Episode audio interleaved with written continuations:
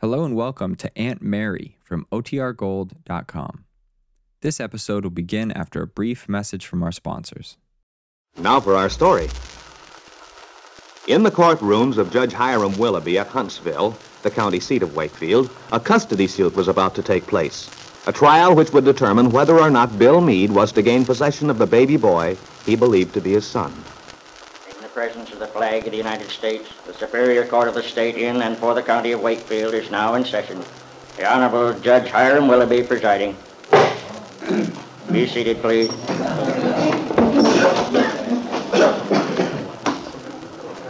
Well, Aunt Mary, won't be long now. As soon as the judge is ready, they'll get started.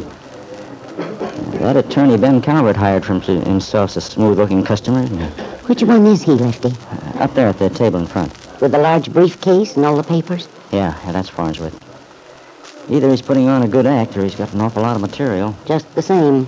I'm putting my hopes in Angus. Oh, Angus McGillip's nobody's fool.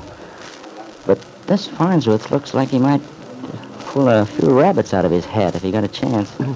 Sometimes a man puts on the look of being sure of himself just to hide the fact that he isn't. yeah. Well, we'll hope that's it. Now, Look at Ben Calvert, will you? Speaking of being pleased with yourself. Oh, that's pretty much Ben's natural look, Lefty. Yeah. You know, that Jessie's really a fine-looking woman, isn't she? Jessie's al- always been a fine-looking woman. She was quite beautiful as a girl. Yeah, there's something cold about her, though. And she's beginning to get those little discontented lines a woman gets when she thinks she's abused somehow.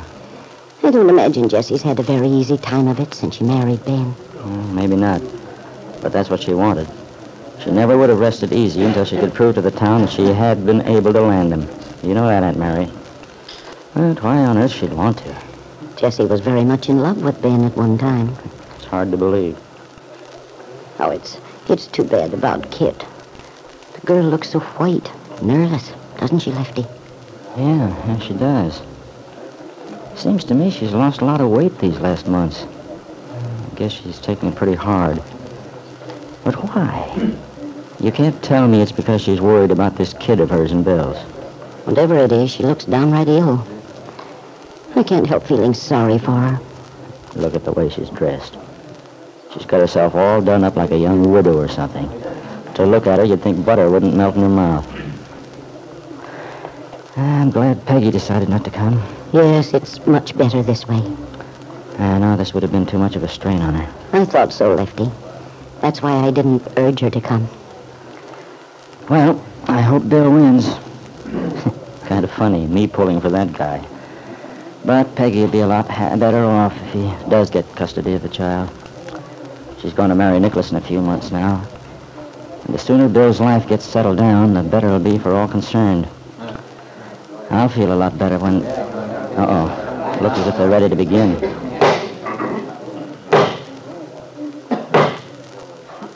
The case of Meade versus Calvert. Ready, Your Honor. Ready, Your Honor. Angus is getting up. Looks like he's going to lead off. Mr. McKillop. Your Honor, I wish to call Mr. David Bowman to the stand. Pardon me, please. Good morning, David. Morning. Be seated over there, please. Hey, raise your right hand, please. Do you solemnly swear to tell the truth, the whole truth, and nothing but the truth, so help you God? I do. Now then, your name, please. David Bowman. Your occupation, Mr. Bowman. I'm a banker. The Wakefield Trust and Savings. Very good. Do you own the bank? Yes, I do. And how long have you owned the Wakefield Trust and Savings Bank, Mr. Bowman? Twenty years. Twenty years. And during all that time, you have been a resident in the town of Wakefield, in the county of Wakefield. Is that true? Yes, it is. Now, Mr. Bowen, are you acquainted with a man by the name of Bill Meade Yes, I am. He works for me. at the bank? That's right. How long have you known Mr. Meade? Mm, let me see. I met him first when he was stationed at Camp Downing. That would be about three years ago. Three years. At that time, Mr. Meade was a sergeant in the United States Army, was he not? He was. Now, Mr. Bowen, I wonder if you'd tell the court your opinion of Mr. Meade's character. Any knowledge of him you required during your three years of acquaintance? I'll be glad to. During the period of my association with Bill Meade, I've never known him to do a dishonorable or dishonest act. He's been hardworking, sober, and entirely reliable. I'm glad to say that I can recommend his character without reservation. Uh, Your Honor, I object. Mr. Farnsworth? I feel that Mr. McKillop is attempting to give a character testimonial which is entirely irrelevant to the question at hand. The question of whether or not my client, Miss Kit Calvert, the former Mrs. Mead, is a fit mother. Uh, Your Honor, uh, certainly the testimony of a well-known citizen such as Mr. Bowman regarding the background and character of my client can hardly be considered as not pertaining to the case. On the contrary, it's of utmost importance. You may proceed with your witness, Mr. McKillop. Eh, Now, Mr. Bowman, is Miss Calvert, the defendant, a relative of yours? Yes, she is. Uh, what relation is Miss Calvert to you? She's my niece. Your sister was her mother, in other words. Is that true? Yes. My late sister married Kit's father, Ben Calvert. Then, if Miss Calvert is your niece, I presume you've known her a long time. Since she was born, Now, Mr. Ah, Bowman, in your own words, I'd like you to tell the court your opinion regarding the fitness of your niece, Miss Calvert, as a mother to her child. I can put the matter very briefly in this way. It is my considered opinion that my niece is not a fit mother to bring up her child. This opinion is borne out by the fact that my niece has actually admitted to me that she wished she had never had the child.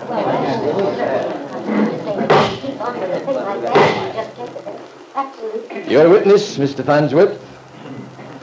I have a few questions I'd like to put to the witness, Your Honor. The court recognizes the attorney for the defense, Mr. George Farnsworth. You may proceed, Mr. Farnsworth.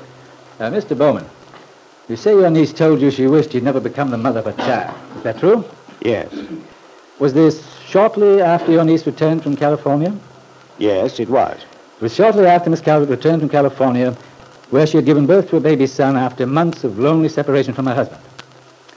Now, Mr. Bowman, is it or is it not true, to your knowledge, that shortly after Miss Calvert returned from California with a newborn son, her husband informed her that he refused to stay under the same roof with her? Yes, but you see, Uh, pardon me, Mr. Bowman. And now to proceed. How long has it been since you talked with the defendant? about three weeks, And on that occasion, what was the gist of your conversation? Kit came to see me.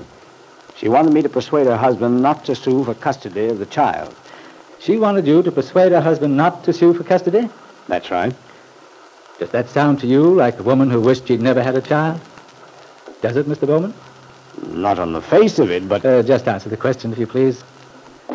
Mr. Bowman, in your opinion, was your niece, Miss Calvert, sincere when she pleaded with you to persuade her husband not to attempt taking her baby son from her? yes, I believe she was very sincere. You say she was sincere, Mr. Bowman. Then, if you believe that, your earlier statement is clearly a contradiction. You stated a few minutes ago that your niece had said in your presence she wished she'd never had the child. Is that correct? Yes, it is. But this statement was made to you shortly after your niece returned home with a newborn son to learn that her husband insisted on a divorce. Was it not? Yes. And yet, after that divorce was granted, when the young woman had acquired a new equilibrium, after the trying experience of bearing a child in a shattered marriage, after she'd been able to recover somewhat, her genuine mother love asserted itself and she pleaded with you to persuade her husband to allow her to keep her baby son. And you believe that plea was sincere, do you not? Yes, I believe it was. Thank you, Mr. Bowman. That will be all.